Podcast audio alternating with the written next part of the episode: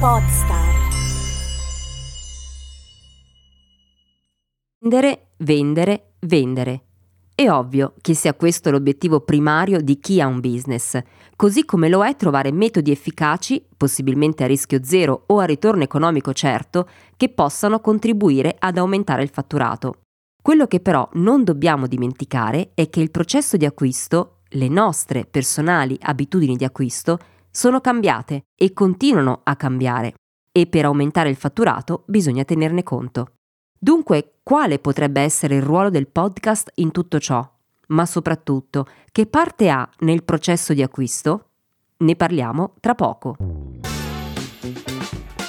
Ciao, sono Esther Memeo e questo è Podcast per il Business lo spazio in cui condivido idee e spunti pratici per aiutarti a rendere il podcast un alleato strategico per il tuo business. Il titolo di questo episodio sottintende evidentemente una risposta affermativa alla domanda con il podcast si può attivare un processo di acquisto? Certo, quello che invece ci serve comprendere è come innescarlo, cominciando dall'abbattere qualche errata convinzione. Come ho già detto nelle precedenti puntate, il podcast non serve per fare una pubblicità diretta del proprio prodotto o del proprio servizio, ma è un ottimo strumento per fare content marketing e promuovere il proprio brand. Dunque, in modo diretto non vende nulla, così come non lo fa un articolo di blog. Però è un canale di ingresso nel nostro funnel molto potente e ora vedremo perché e in che modo. Prima di cominciare però ti ricordo che puoi seguire questo podcast con una puntata nuova ogni giovedì dalla tua app preferita. E se non vuoi perderti le nuove puntate, puoi attivare la campanella così puoi ricevere le notifiche dei nuovi episodi. Sul mio sito estermemeo.it invece troverai gli articoli delle puntate con i temi trattati. Quando parliamo di processo di acquisto ci riferiamo al comportamento decisionale che le persone adottano dal momento che prendono consapevolezza di un bisogno per poi arrivare all'acquisto. Comportamento che senza dubbio è cambiato nel corso degli anni e ancora di più nell'ultimo biennio. L'importanza per qualsiasi brand di comprendere come funziona questo processo decisionale è indiscussa. Infatti, per mettere in atto una strategia di marketing efficace, come abbiamo detto nell'episodio precedente, bisogna tenere conto di quali sono le leve che contano oggi per un consumatore e che lo guidano nella scelta di un brand piuttosto che di un altro. E attenzione, ho parlato di scelta del brand e non di un prodotto o servizio. Perché ciò che oggi fa la differenza non è solo la qualità del prodotto, ma anche tutto ciò che ruota intorno ad esso. La storia, le persone i valori, le percezioni. Tieni a mente questo aspetto perché ci torneremo tra poco. Dicevamo, nel processo di acquisto tutti in qualità di consumatori attraversiamo delle fasi ben precise. Quattro per l'esattezza. La prima è il momento in cui ci rendiamo conto di avere un bisogno o un desiderio da soddisfare. La seconda è quando cerchiamo più informazioni possibili su ciò che ci interessa per trovare quello che ci serve. 3 l'acquisto e infine la fidelizzazione. Mettiamo per un attimo il cappellino del consumatore e ragioniamo sulla prima fase, cioè quando ci rendiamo conto di avere un desiderio o un bisogno e vogliamo a tutti i costi soddisfarlo. Quante volte mi è capitato? Beh, a desiderare non c'è mai fine dopo tutto. Ma torniamo a noi. Questa consapevolezza di un bisogno può essere innescata da elementi esterni, per esempio se vediamo, leggiamo o ascoltiamo qualcosa che stuzzica la nostra curiosità o accende un desiderio che non sapevamo di avere.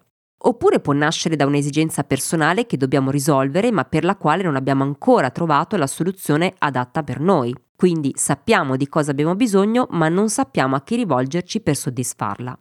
Questo è il primo touch point tra consumatore e brand. Ora cambiamo un attimo il cappellino e indossiamo quello dell'imprenditore. Questo è il primissimo momento in cui una persona viene a conoscenza di noi e del nostro brand. È ovvio che il consumatore viene a conoscenza di noi solo se abbiamo comunicato qualcosa, se siamo presenti esattamente dove si trova il nostro consumatore e potenziale cliente e terzo, se abbiamo comunicato qualcosa che ha attratto il nostro interlocutore. Potrebbe essere un post sui social, un video su YouTube, un articolo di blog, una puntata podcast, per esempio. Il primo gancio è fondamentale perché contribuisce a suscitare nella persona la consapevolezza di un bisogno oppure ad offrire una potenziale soluzione. Ma non basta. Ed è qui che entra in gioco la seconda fase del processo di acquisto, cioè la ricerca di ulteriori informazioni. Una fase molto importante che può durare pochissimo oppure protrarsi per mesi. Dipende tutto da tre fattori determinanti. Il primo è l'urgenza, cioè la necessità di rispondere subito ad un bisogno impellente, quindi la persona ha fretta di trovare soluzioni e cerca le risposte di cui ha bisogno nel modo più veloce possibile. Secondo, il coinvolgimento emotivo, cioè quando si sentirà attratto da ciò che offriamo e lo spingerà a desiderarlo come soluzione a un suo problema. E terzo, molto importante, la fiducia, cioè quando la persona si fida di noi e ci sceglie come brand. Sappiamo bene quanto il consumatore oggi sia più consapevole rispetto al passato noi stessi, prima di acquistare un prodotto o un servizio, ci documentiamo, leggiamo le recensioni, confrontiamo le proposte di mercato. È naturale, abbiamo bisogno di rassicurazioni prima di acquistare. Quando queste prime due fasi funzionano bene, il consumatore ha tutti gli elementi per decidere dove e cosa acquistare.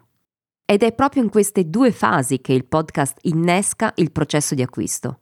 Come? È un ottimo canale di ingresso nel nostro funnel di vendita Può rispondere a uno stimolo, un bisogno, può essere il primo touch point con cui un potenziale cliente viene a conoscenza del nostro brand, anche se è più facile che questa fase di scoperta sia attivata dai social o da un traffico organico sul nostro sito web.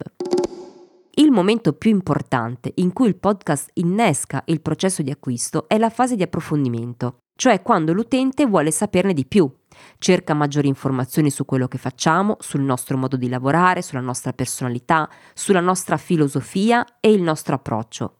È il momento in cui è disposto ad ascoltarci, a dedicare del tempo per capire meglio chi siamo e cosa abbiamo di diverso dagli altri. È il momento in cui si costruisce la fiducia e quel legame che lo spingerà a sceglierci come brand.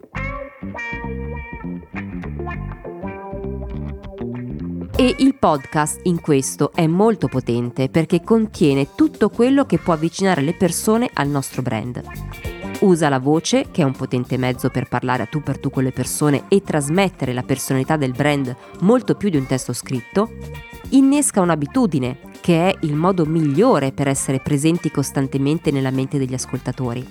Ti permette di approfondire certe tematiche e donare al tuo pubblico contenuti più dettagliati rispetto ad un post sui social esattamente ciò che lui sta cercando in questa fase di ricerca di informazioni. E infine ti permette di accogliere il tuo pubblico nel tuo mondo. Quando le persone cominciano ad entrare in relazione con te e con il tuo brand, hanno tutto ciò che a loro serve per scegliere a chi affidarsi quando avranno bisogno dei tuoi prodotti o servizi. Questo perché? Perché a parità di offerta a chi pensi che una persona sceglierebbe di affidarsi? Ad un perfetto sconosciuto oppure a chi gli ha mostrato apertamente chi è e come lavora? Io credo proprio che la risposta tu la sappia già. È così che si innesca il processo di acquisto con il podcast. Non vende in modo diretto, ma lavora su tutti quei touch point che portano alla vendita. Lavora su tutto ciò che influenza una vendita, le motivazioni, la personalità e le percezioni.